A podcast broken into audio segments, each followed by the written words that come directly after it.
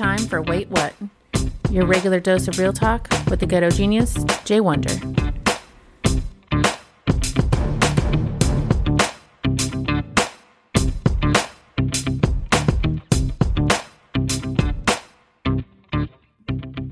What up, y'all? Welcome to Wait What, your regular dose of real talk. I am your host, the ghetto genius, Jay Wonder, and today's guest is someone whose life I want to live desperately. He's a former host of Dan Dunn's Happy Hour as well as Drinking Fun Time. And in June of last year, 2019, he launched the podcast What We're Drinking. Folks, he's honest, he loves booze, and he's here to tell us all about it. So, ladies and gentlemen, let's welcome to the show Mr. Dan Dunn. Dan, what's up? Jay Wonder, what's going on, man? Not much, man. It's uh it's great to have you on the show. I was telling you prior that when I posted on my Instagram today on my stories that you'd be a guest for the show, it was great because everyone was like, "Holy shit!" And I was telling them how we met a couple years ago in San Diego and just drinking with you and just fucking you're just, you're just a cool guy and they said, uh, "What was the what was the one thing you remember about Dan?" I said, "Oh yeah, he's a Philly guy. He wore a Phillies jersey. He's fucking Philadelphia all day." We went to the game. I came down there. We did a show down there, my former show, and then I went to the Phillies Padres game at that beautiful stadium back when we could gather publicly. I know. Remember those days? I remember those days, man. And you're um you're still in LA, yeah? Yeah, I live in Venice Beach. Yep. Nice, nice. Well, um, let's go. Let, like, let's move forward with it, man. Because I have a lot of questions to ask, um, and I'm really actually excited about it. But you were a former Playboy columnist, published a few books, most notably uh, American Wino, Living Loaded, and currently have your podcast, What We're Drinking. What the fuck were you doing before all of this, man? You've just, it, it's just like this history of you. You have so uh, just all these accolades. I love it. You've just been so involved with everything. What the hell were you doing before all this stuff going on? How much time we have? No. uh, well, I'll give you the I'll give you the the elevator pitch here. I I grew up in Philadelphia, Pennsylvania. Obviously, Phillies fan. I grew up poor in Philly. I didn't with a single mother. Didn't have much growing up. Didn't know about the big wide world out there. And then when I got, I was writing in, in college and high school. And when I got out of school, I decided I grew up in one of these neighborhoods where nobody leaves, you know, very lower middle class, blue collar, you, you, you know, you just, you, you're born there, you're raised there and you die there. And I had a ex girlfriend that moved to Miami, went down to visit her one time and it was amazing. And I, we were like, we're going to make this work. So I'm going to leave Philly. I'm going to move down there. You know, this is my early 20s, and she was a nurse. She had just got out of nursing school, and I'm going to write a novel, and we're going to live together, and it's going to be amazing. Yeah. And I was there for 19 days, and that's how long it took to realize this shit wasn't going to work out.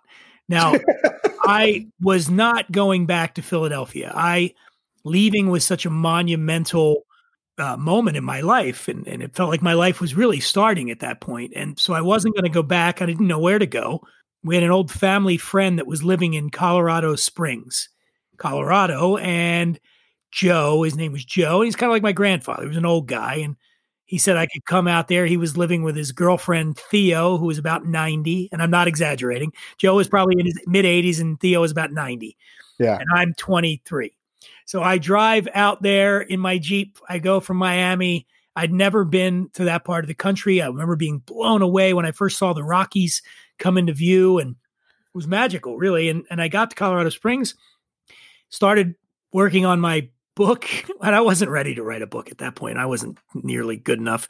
I'm still not. But at one point, my dad, I didn't know my dad a lot growing up, but we had reconnected. And he said, You should go visit your cousins, Dennis and Mike, both around my age. I knew them a little bit growing up, but and they're living in Aspen. They just moved to Aspen to be ski bums. Now I never heard of Aspen. I didn't know anybody that had ever been to Aspen.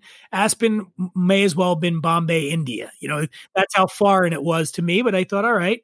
So I drove over. It was January of 1993. I I drove over the pass, the Continental Divide. I went over the uh, Route 70 over that way, and and I got to Aspen, and wow, man, I'd never seen anything like that. It had just snowed. It was a gorgeous, beautiful place, and I I spent the weekend. I had the most amazing weekend I'd ever had, and I I drove back to Colorado Springs, and I said, Joe, I I think I'm leaving. I think I'm gonna go, I think I'm gonna go spend the rest of the winter in Aspen. And I went there and I crashed on my cousin's couch, thinking I'd just stay for a few months while I figured out what my next move was going to be. And yeah, but I loved it, and I did that first winter, and then I actually went back to Philly to collect my cousin who I brought with me, Dennis. I said, "You're going to like Aspen, man. Let's go back there." And and we went back, and uh, oh, by the way, so prior to that, my cousin's girlfriend at the time was writing for the Aspen Daily News. And I had I didn't have many possessions with me, but I had a box of stuff and in that box was a folder of sh- of columns that I wrote for the Temple News. I went to Temple University in Philly. Nice. Owls, she, huh? Yeah. And Lisa was reading that and she says, "Boy, you're really good. You should meet my editor at the Aspen Daily News." And I was like, "Yeah, all right, whatever." she gave him some stuff and he asked me to come in. His name's Curtis Robinson. He's now one of my best friends. And he said, Yeah, you know what? I'd like to give you a column for the paper, but I don't have any money. I can't pay you anything, but you can do the column. And I said, All right, man. I'll advice to all you youngsters out there, you know, you never know where it's going to lead. Take any gig you can get. So I started writing this column called Twisted while working several other jobs. I worked in a bar, I worked on the mountain uh, in the ski uh, storage area so I could get my ski pass. You know, I was teaching snowboarding, driving, delivering pizzas for Domino's. This is all at the same time. And I was wow. writing this column. And one day I went to the bank and uh, the, there was a girl there. She was young, my age, teller. I was cashing one of my checks from one of my jobs. And she said, Are you Dan Dunn from the newspaper? And I said, Yeah. And she turned to the girl next to her and said, This is the guy from the paper. He's really funny. And oh, we love your column. And that was the moment really in my life where I went, I ran, I went back, I called my mom and I said, Mom, some woman I don't even know just said she likes my column.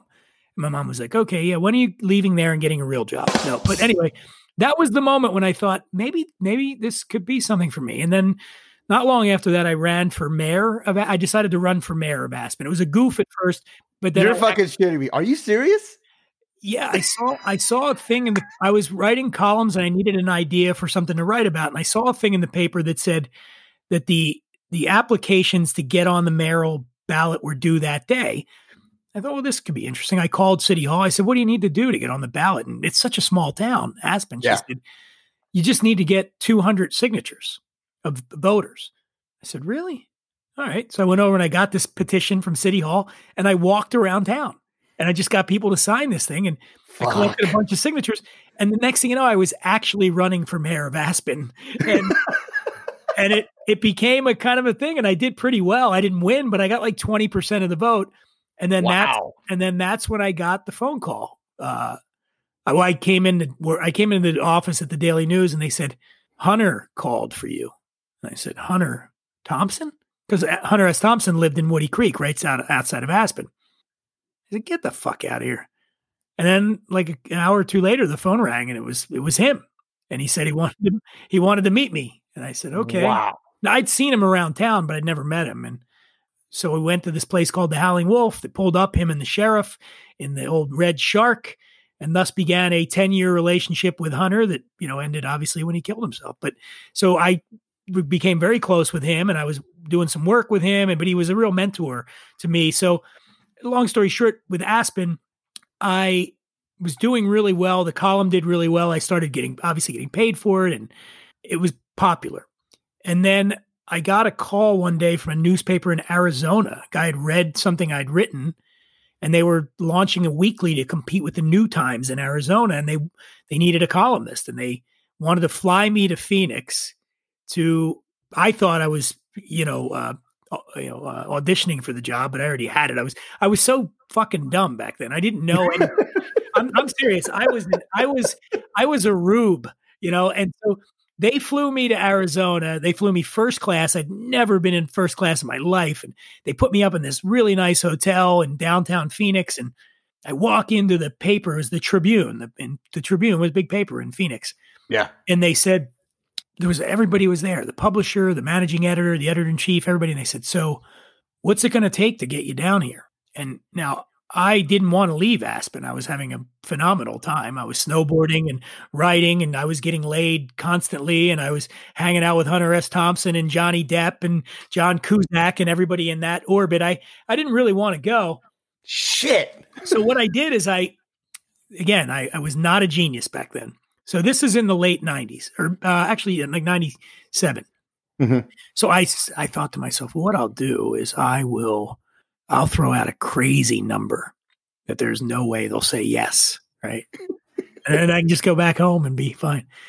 They're like, what's it going to take to get you? And I went, hmm, $50,000. At which point, I imagine every one of them, they were all kicking each other under the table, going, This guy. And they're like, $50,000. And I'm like, And my own computer. They're like, Okay. And you got to like help me pay to move here if I were to move here. And they're like, Okay. What? el-" And I was like, That's it and they're like, "Well, let's let you know, let's talk about it." And then and then the publisher goes, "We don't even have to talk about it. We can do that." Like, I think they wanted me to agree before I actually spoke to someone who had a fucking clue and was like, "What are you doing, man? You should be, at-" you know." So that's what happened. But for me back then, fifty thousand dollars was a lot of money. So Yeah. I did it. I took the job and I went down there and it went really well quickly. But I, I wasn't happy. And then started to do pretty well because just because I wasn't happy. So I was going to go back to Aspen and I said, well, I'm going to leave. And they said, what's it going to take to keep you here? and then I learned my lesson. I was like, double, double what I'm making right now. And they said, okay. Know, then, you know, so now I'm thir- 29 years old and I'm making $100,000. And this is, you know, 20 some years ago. It's a lot of money. And that went well. And of course, I won this big award down. Not, of course, I won. No one would know that, but I won a big award down there called the Best of the West. And then I had this sort of Groucho Marx idea. Any any club that'll have me, I don't want to be a member of. And I'm not joking you. Within a month of winning that award, I quit. I'm not staying here.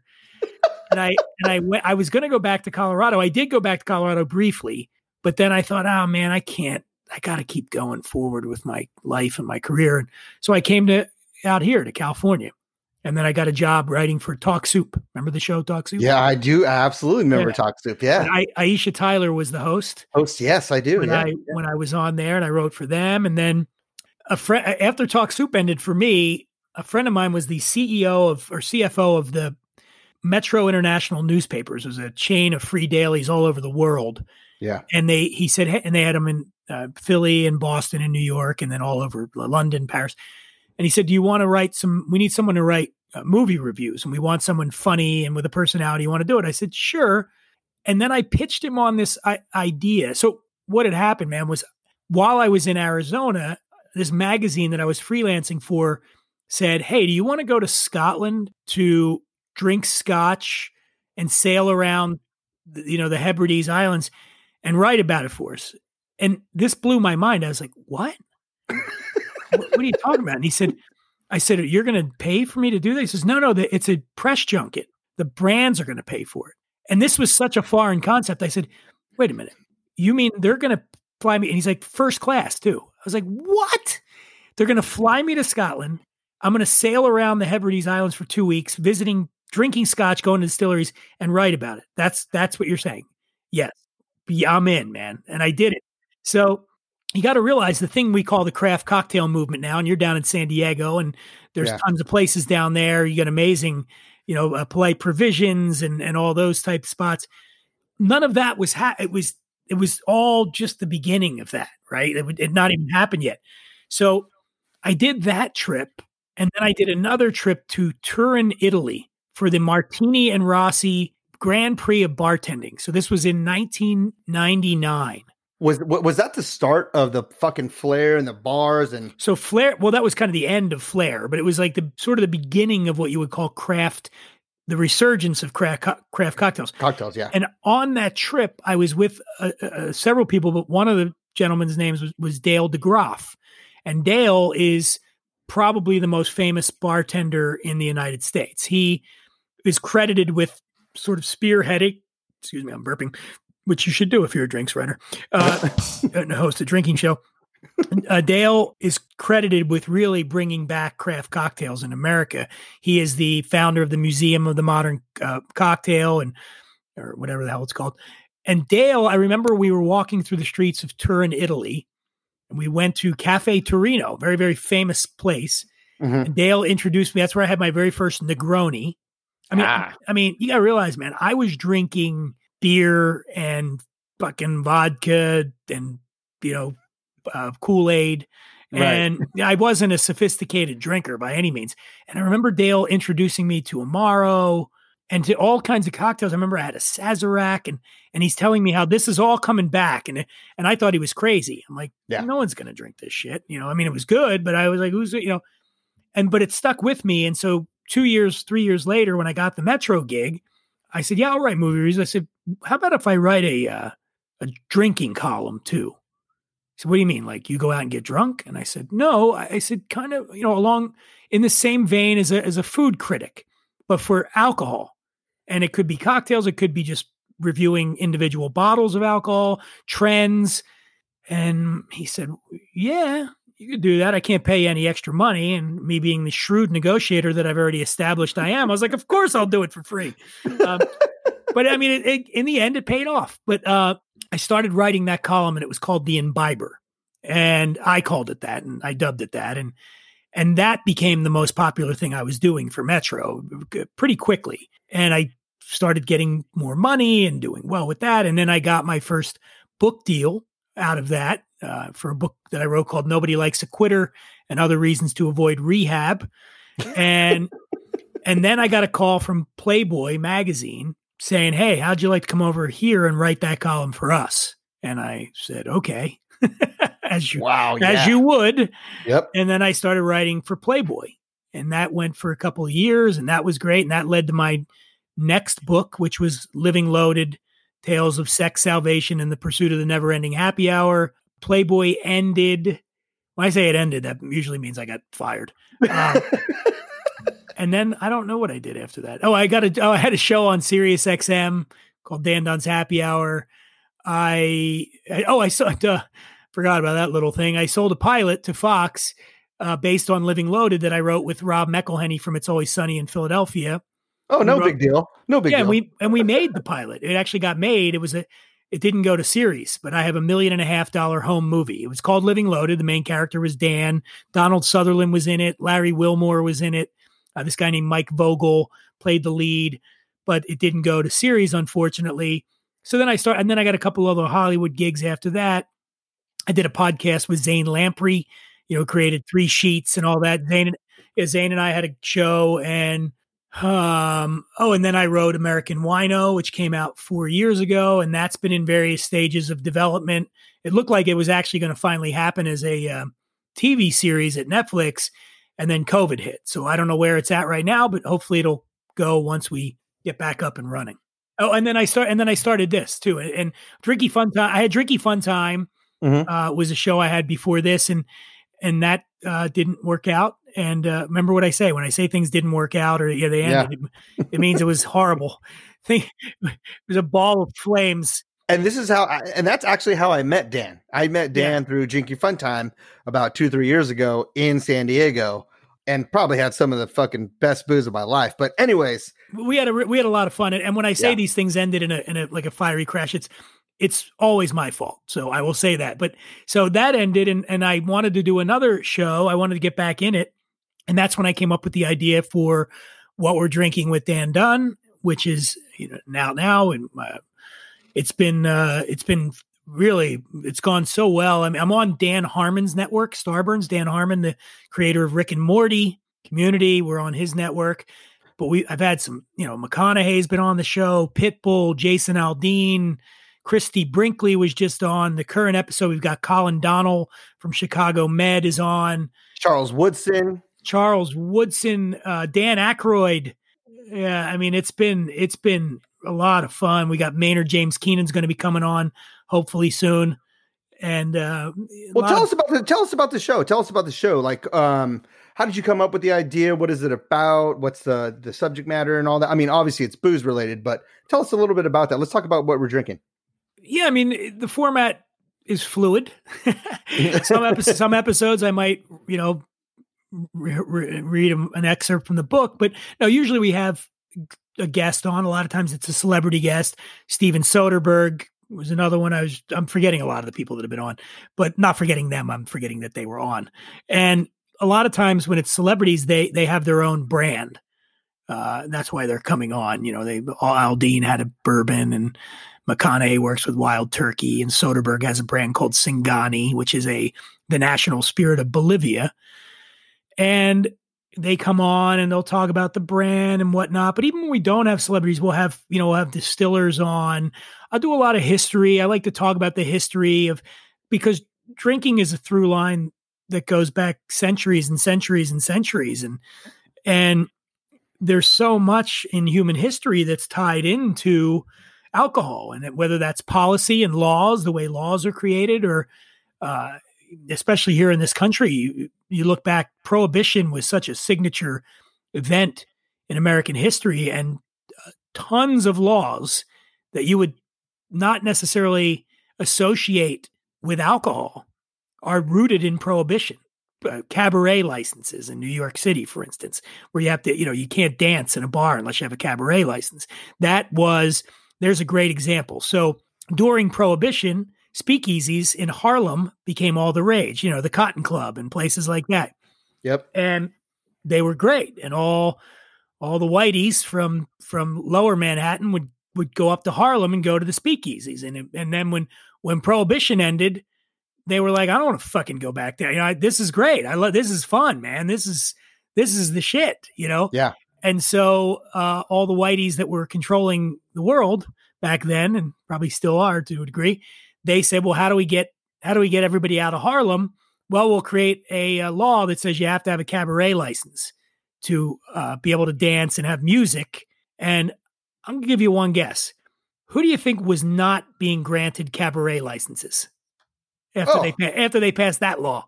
Yeah, yeah. Not, not, many establishments in Harlem were getting those cabaret licenses. Unbelievable. yeah. So that's what they did. And and then what they realized is this is a great money make. And that's what a lot of it is with prohibition now is they realize they can make a lot of money. You know, so and that's so much of that still goes on. I mean, another example would be in Colorado, it's not anymore, but it used to be on Sundays, you couldn't buy you could only buy 3.2% alcohol beer on Sundays. Yeah. It's ridiculous. Why did they keep that in place? Because it was money. Because then they had to you had to make two different kinds of beer, you know, and it, it it's crazy. Like there's so much. This goes back to prohibition. So I like to talk about stuff like that. I like to talk about people who played a significant role. You know, I mean, Jesus Christ, uh, Thomas Jefferson was the first guy in, Amer- in in the United States that tried before there was the United States in the New World who tried to cultivate vinifera, the old vine grapes like Merlot and Cabernet Sauvignon and Pinot Noir. He was trying to do that in, in, at Monticello, and then he got sidetracked by this thing called the Revolutionary War. I mean, it's a crazy story. Shit. He yeah. Uh, he got it. It was going to happen, right? This is in Virginia, and and he got he planted the vineyards, and he ha- hired this guy named Mazzei, an Italian guy who was helping with the cause, who came in as an advisor on how to grow these how to grow vinifera, the old world grapes. Okay. And they got it and they're ready to go and they set it up. And then the war happens and they're all off fighting the war. Mazzei went over to Europe to try to get money for the cause. And while this was going on, they had captured this uh, uh, Prussian general and they put him up at Monticello. Be the lesson here being, of course, when you're rich, even when you're a prisoner of war, you get the, you know, so this guy, they, they, they set him up at Monticello, this prisoner of war, who then proceeds to let all of his horses, because he had his troops with him, graze in the vineyards. And in the court, and Jefferson wrote something in his diaries about like in the course of two days, these horses destroyed 10 years worth of work. Fuck. So it never happened. The Virginia Wine Company is what what he called his wine company, Jefferson. They never produced a single bottle of wine because of wow. that. But it was but again, man, there, there's so many Donald fucking Trump, man. Donald Trump bought if you go to right down the road from from Monticello in mm-hmm. Charlottesville, there's two wineries that sit directly across the street from each other and they are a microcosm of America. One winery is called Trump winery. Okay. and right across the street, and Trump Winery is exactly what you would expect: mahogany, gold, Trump everywhere, just ostentatious, and you know they're probably burning fucking fo- any fossil fuel they can burn down there. They're doing it. They've got everybody's got to be illegal that's working there, even though he's trying to kick them out of the country. Yeah. Then you cross the street, and right across the street is a vineyard owned by Dave Matthews. Yeah. And called Blenheim. And Dave has one up in Sonoma County too, but the one down there is called Blenheim. And Blenheim is all completely sustainable, uh, gravity based, all reclaimed wood. It's the it's complete opposite of Trump. And so there's great history there. I mean, it's just there's so many stories, and that's why I do this show. That's fucking great, man. That that's crazy. You just busted a lot of knowledge to I think a lot of people, which which is awesome because I didn't know any of that shit. Well, the best thing about Trump was, and and I when I wrote American Wino, this is in the book, and this is before any of us had any idea that Trump was going to run for president, or so it was kind of funny then, and I don't know how much how funny it is now, but but it's great because how he got the vineyard is so Trump. Uh, it was a it was a vineyard called oh man, it's it's escaping me right now, but it was doing really good. Virginia actually can produce great wine, and this vineyard was killing it in the early 2000s. Yeah. And the woman that owned it was a socialite from DC, and she it was on an old uh, an old historic. Can you know, let's call it what it was? It was plantation, uh, but this site was a historic site, and she bought it. And um, in two th- right before like 2007, she decides to go all the fuck in on this winery and invest a ton of money into expanding it and whatever. And we know what happened in 2008. The economy collapsed. Okay. So she lost a lot and she ended up having to, it went into foreclosure and they were trying to sell off their assets. And the one thing they wanted to hold on to was the, the main property, you know, where the, where the main house and all that. And they were asking, I think, like 15 million, but they made a mistake when they parceled out the land that they were offering in auction. And one of the parcels actually contained the front yard. And Trump's lawyers saw this and they bought that parcel, knowing that no one would buy the house if you can't if you don't own the front yard. right. Yeah. So, but they bought the parcel of land and then they just said, Well, look, we'll buy the house, but we're going to give you six million instead of 15. Like, no fucking way. And they're like, Well, then try selling it. We own, we own, the, we own the front yard essentially. I mean, and and that I did it, and they bragged about it. There was an, I remember reading an article in the when I was researching the book in the Washington Post, and they bragged about how they screwed this woman over, and I was like, boy, who knew Donald Trump was so ruthless? Fuck, Jesus. Little did I know I was go, about to find out a few years later. So that's another, and and by the way, the other one was the guy running the winery was his son Eric. And I remember writing like, "Oh, I think he's doing a great job. Apparently, he looks good." And not knowing what a I don't know what everybody's politics are, but I would say Eric now has proven himself maybe not to be the brightest bulb.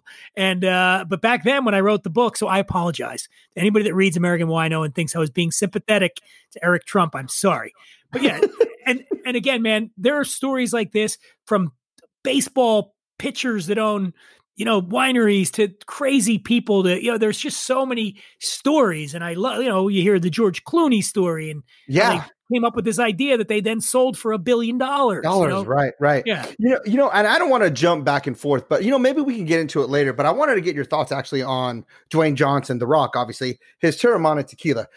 And we can get into that a little later. But you are a booze enthusiast, and I have to know when it comes to an eclectic array of booze like what is your go-to? So let's start off with beer.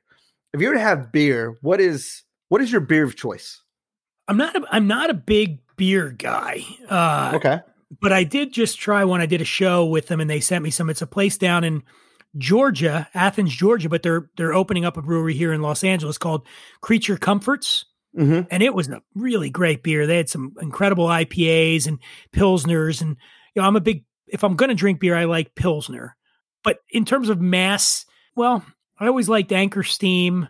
And uh, if I were out in a bar and I were ordering a beer, this is how rare, uh, rarely I, I order beer. If I were out in a bar, I, I mean, I like Pilsner Urquell, which Yeah. is the original Pilsner from the Czech Republic. Mhm. Big fan Yep. of that one. But uh, you know, look, I live at the beach. You know, nothing, nothing like a Corona or a Pacifico with a lime in it. You know, but again, I'm just not a big beer drinker. Okay, if it comes to wine, what are you having? Oh man, well, I mean, there's uh, yeah, impossible. I mean, I, you know, look, I am partial to California wine because I live here, and I I love. I mean, I I think in terms of overall diversity, California is as special as any place in the world. That said, I I'm, I love a good Bordeaux and a good Burgundy. I like old world wines. I love Tempranillo from Spain. I love uh, this the Italian varietals are so good. I I just had a, a Chianti the other night that I loved, but my go to wines are pro- mostly going to be California. I just I mean BV is one of my r- favorites. I like Jordan a lot from Sonoma County. From Jor- Jordan's very good. Jordan's got a great Cabernet, a great Chardonnay. Mhm. Man, it's just you know. But then give me a New Zealand Pinot Noir or New Zealand Sauvignon Blanc.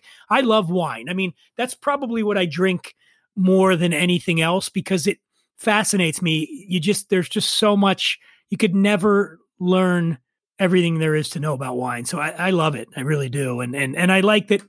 You know, wines change from vintage to vintage Mhm. you know, when you start getting into, if I buy Maker's Mark, I know what it's going to taste like, and I love Maker's right. Mark. Yeah. It's not going to change. And I'd be like, oh, the the 2018 Maker's Mark is what you know. Now they have different expressions that change, but if you're just going to buy the standard, if you ju- buy Johnnie Walker Black, you know what you're getting. Like you know what, John, and it's always going to taste that way.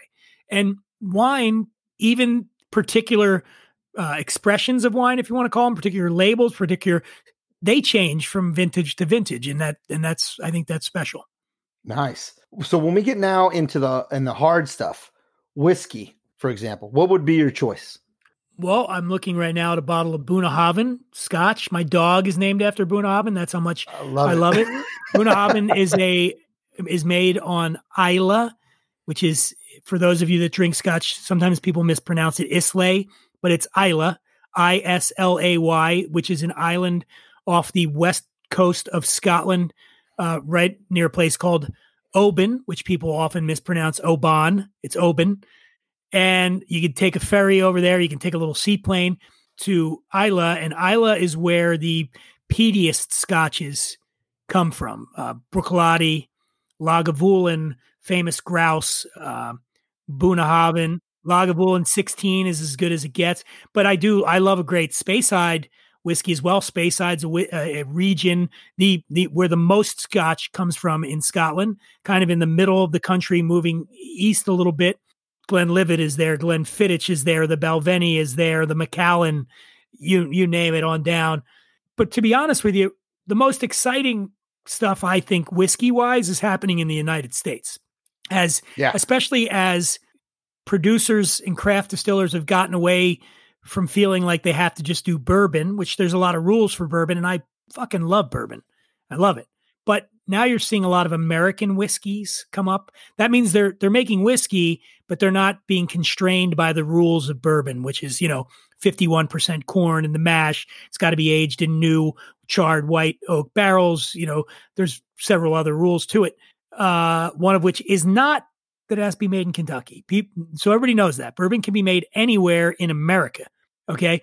But that's exciting. Ireland is really exciting as well. I mean, Ireland was a dead Irish whiskey was virtually gone in the 1990s. I Really? mean, gone. There were there were about three there were about three or four commercially available brands of Irish whiskey left in the world, uh, and they were all being made at one distillery called Midleton, and it was the Bushmills, Jameson. Who else was it? Uh, Powers and maybe Redbreast or something. And then there started uh, Pernod Ricard brought the bought the Midleton distillery, and they really started to push Jameson. And Jameson, whatever you think of Jameson, really drove Irish whiskey back into the public consciousness. And now it's great. I was in Ireland literally the week before everything shut down here. I got back to the States right when I would have not been able to get back, you know, and I had been over there. And man, it's exciting what's going on in Ireland. There's there's a lot of distilleries over there now, and they're just cranking out great stuff. I went to the Teeling Distillery, which is the first distillery to open in du- downtown Dublin in in like a century. Mhm. You know, beautiful stuff. And even I went up to Belfast, and they're making McConnell's up there. And man, Ireland excites me. This excites me here with whiskey. And what else? What other spirits do I like? I mean, vodka, eh, you know, rum. I like rum. I'm a rum guy. Yeah. Yeah. What kind of yeah? What kind of like what kind of rum? Because I'm a rum guy too. I mean, I I I dabble in a lot of it, but for me, if if I'm gonna have if I'm gonna go out and like drink, I'm like, okay, I'm gonna I'm gonna go with fucking Dan Dunn and all the boys, and we're gonna drink. Typically, I'll either stick with whiskey or with rum. What's your what's your uh, preference of the rum?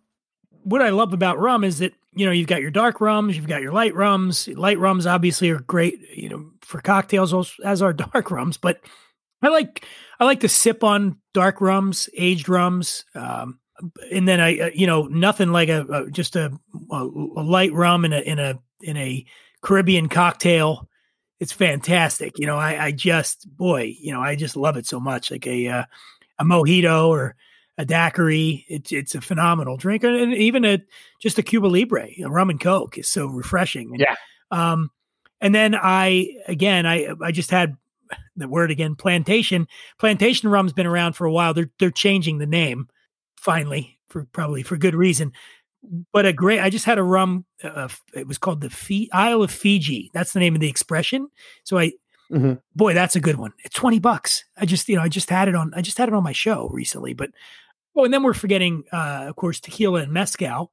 Yeah, I was gonna get your thoughts on that. What what are your because tequila, man, I'm a I'm a fucking fan of that mezcal as well, and uh, I've had some really good stuff in Oaxaca. Wait, I'm, I'm doing, this is coming. Yeah. By the, this show will already be up. I'm, I'm on the Adam Carolla show on, on the 14th of December and we're doing a holiday cocktail segment. And one of the cocktails is a, involves tequila, which, uh, with tequila ocho, which I love. Uh, Fortaleza, Fortaleza is kind of my go-to tequila. I love that, man. The, Big fan of that. yeah, and here's the here's the thing with I don't I don't dislike at all, but I when I drink tequila, I it's generally going to be blanco or reposado for me. So everybody Yep. knows the rules out there.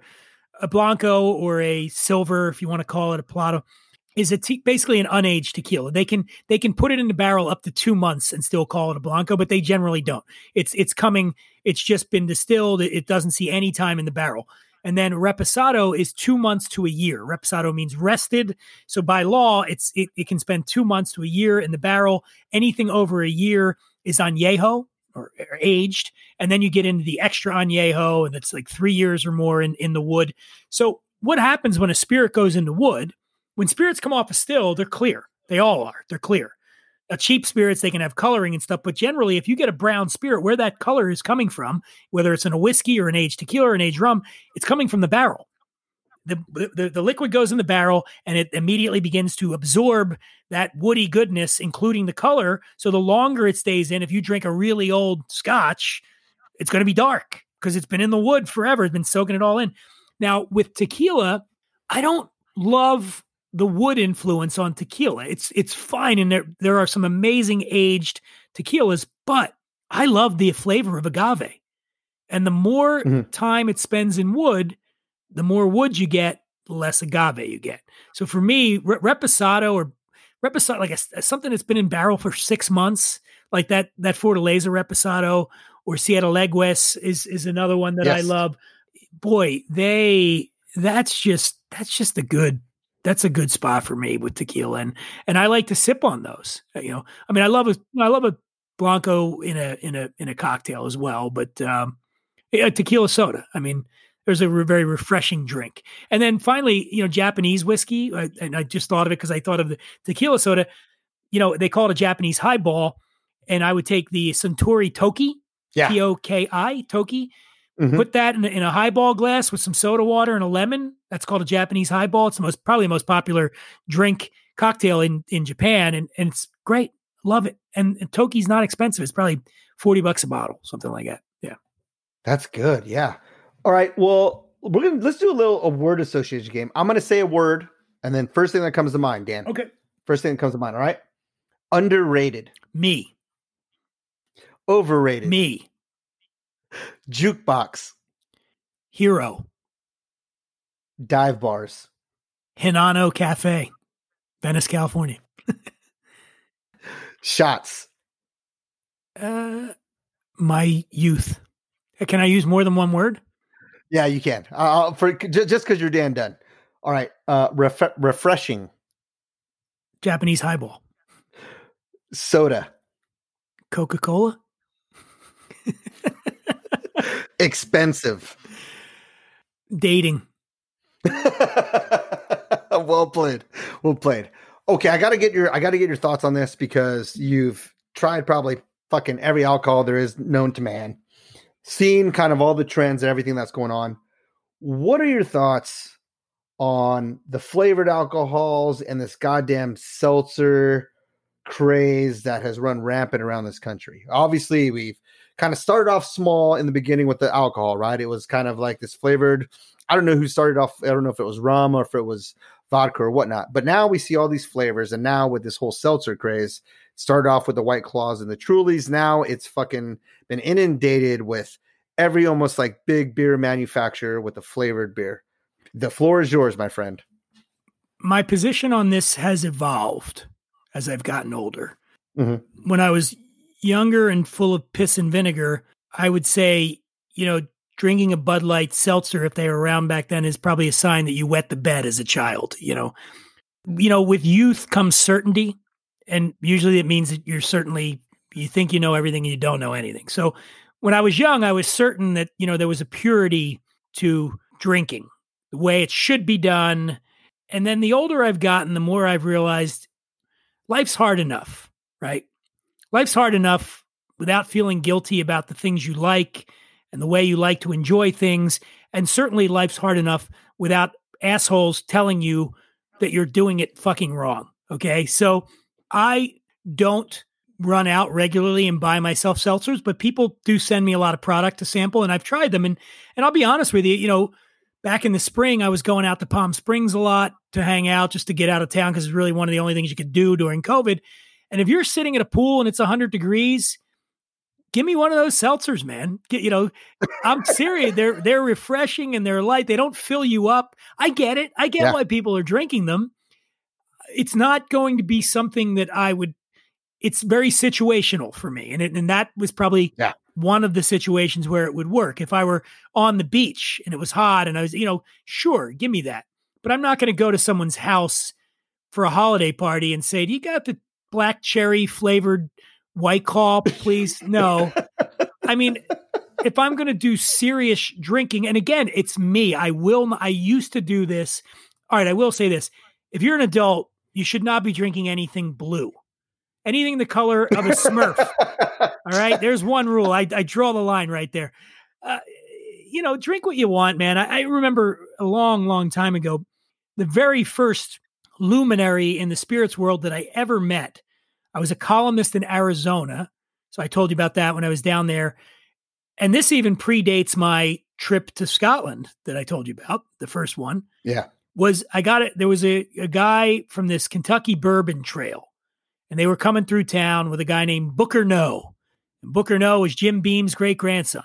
Booker's, you know, Booker's Bourbon, that's what his name did. Yeah. yeah, yep. So yep. Booker comes in, he's this big old guy, Kentucky, he talked like this. He talked like Hunter. He talked like he talked like Hunter S. Thompson.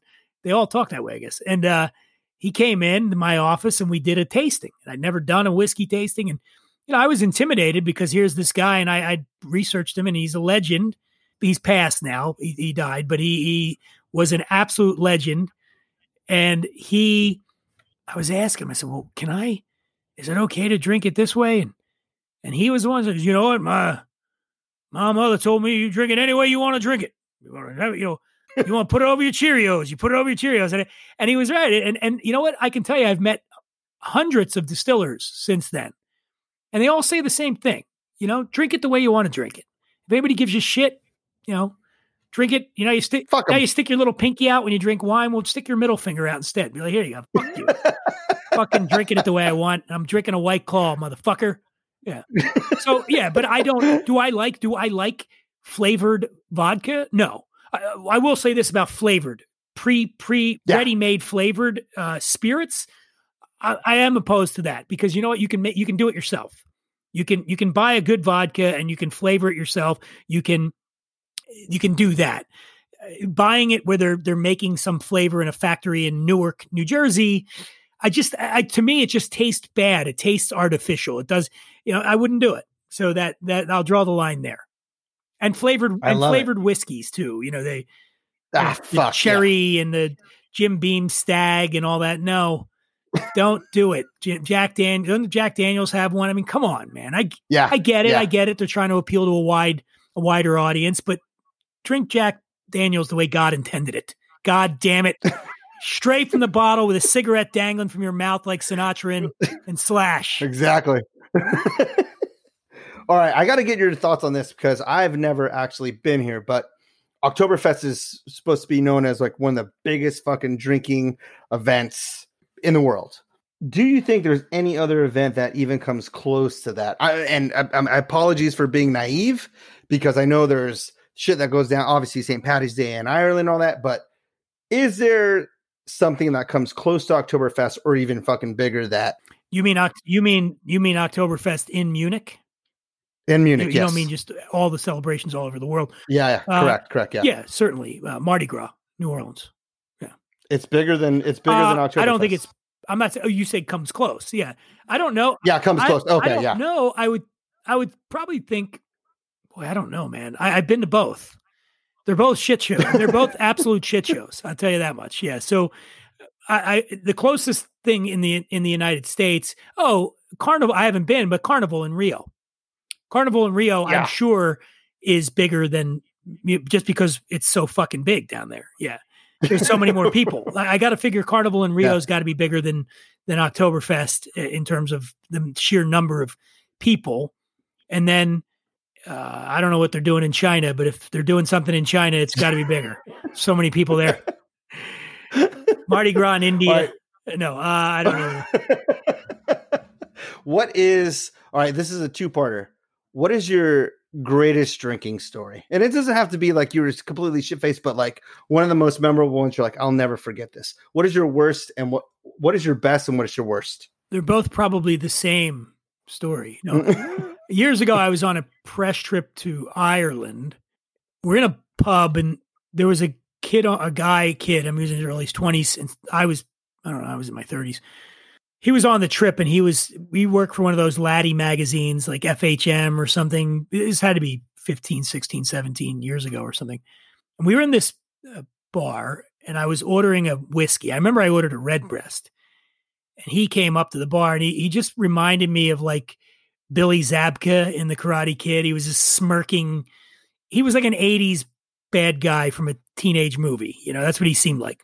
Yeah, And I'm, we're ordering. I'm like, I'm gonna get a red. He's like, Nah, bro, bro, ha, whatever the fuck. You know, let me let me get this, man. Let me get it. You know, and we're in this. It's a pub in Ireland. There's there's a football game on. By football, I mean soccer. And and he kind of yells out to the bartender. He's like, Hey, man, hey, buddy, two Irish car bombs? And it was like the record screech. You know, like because that's not a popular drink over there. You know, uh, I mean, if you think about it, an Irish car bomb, it's a drink that was invented in the United States by a guy named, uh, I think his name's Charles Oat, back in Vermont or something in the 70s. Think about this drink. It it appropriates three of Ireland's most popular adult beverages: Guinness, Jameson, and Bailey's. Right, and they put in a shot, and they name it after an act of terrorism that has cost thousands of lives and terrorized, you know, countless families in Ireland. You know, that's what they do.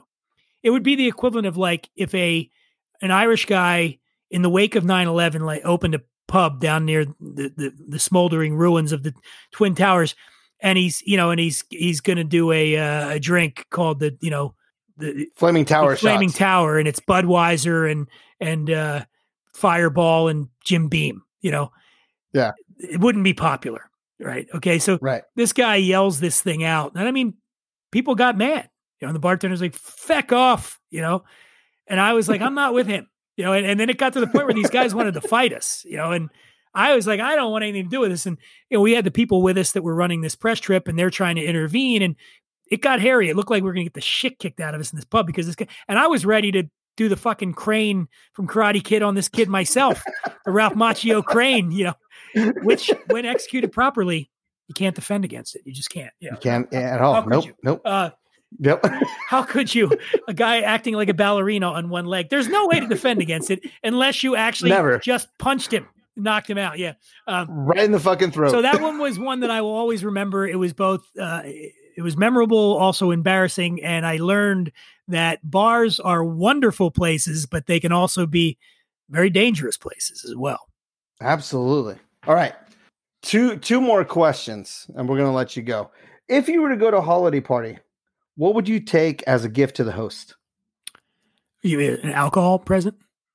Yes.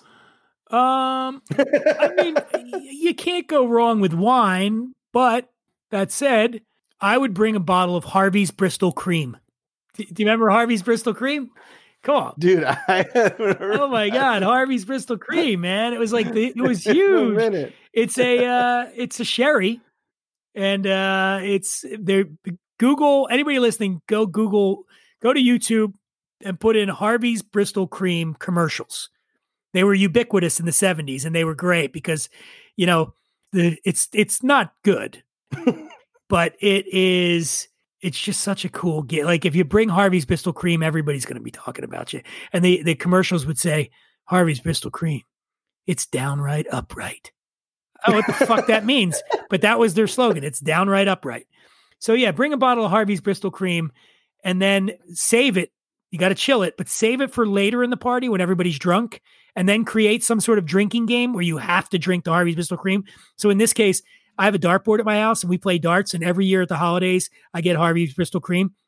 And if you lose the game, you have to it's not even a shot. We do like half a glass of Harvey's Bristol Cream, and uh, it is. Uh, I'll have to find you. I, I should send you because you have your Instagram. I, I'm going to send you a video of one of my friends losing in darts and having to do the Harvey's Bristol Cream, and maybe you can post it on your Instagram. I will. I will. see in Absolutely. his face everything that I'm talking about right now. Yes. Okay. And this is, by the way, just so you know, this video I'm going to send you is from last year, so don't people get all upset. be like, Where's social distancing? No yeah. Like, fuck you, Dan. Fuck you, What you Dan. doing, man? Uh, but yeah, I'll, I'll when we get all, I'll send you the Harvey's Bristol Cream video. It's my friend Jason, and you'll see just how um, downright upright it really is. But yeah, but, but that said, if you want to just actually impress people, you know, whatever you bring, bring something high end. Bring a nice bottle. Bring a ni- although look, you can get a great wine in the twenty to forty dollar range. There's tons of them, you know, and um, Yeah. but yeah, or you know, surprise them. Bring a nice bottle of Fortaleza tequila. I know. I love it. I do. I, I love it. And I love their fucking top because it's like that It little looks like a agave pina. uh, agave. Yeah. Yeah. Exactly. All right. What's the next for Dan Dunn? Hopefully, staying alive, keeping off a ventilator. That's my. uh That's basically where I'm at right now. I'm I'm trying not to get uh, like everybody else. I'm trying to stay healthy. It, it's a it's an interesting. You know, we've been doing this for so long now, and now it feels even a little bit more. You know, obviously things are getting worse now. It seems than they've been, but there also this idea that that these vaccines are on the horizon. Now I really want to be careful because I, I don't want to be like, man, I made it this long without getting it.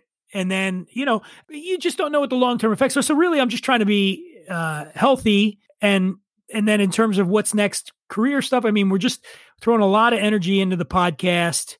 You know, I'm hoping I'll still be doing Carolla every month. I've got a I'm hosting a lot of events, been noodling around, writing some stuff down that could turn into a book. And hopefully when COVID's over, we start we make American Wino the movie or TV series. That's that's what I hope. But immediately it's podcast.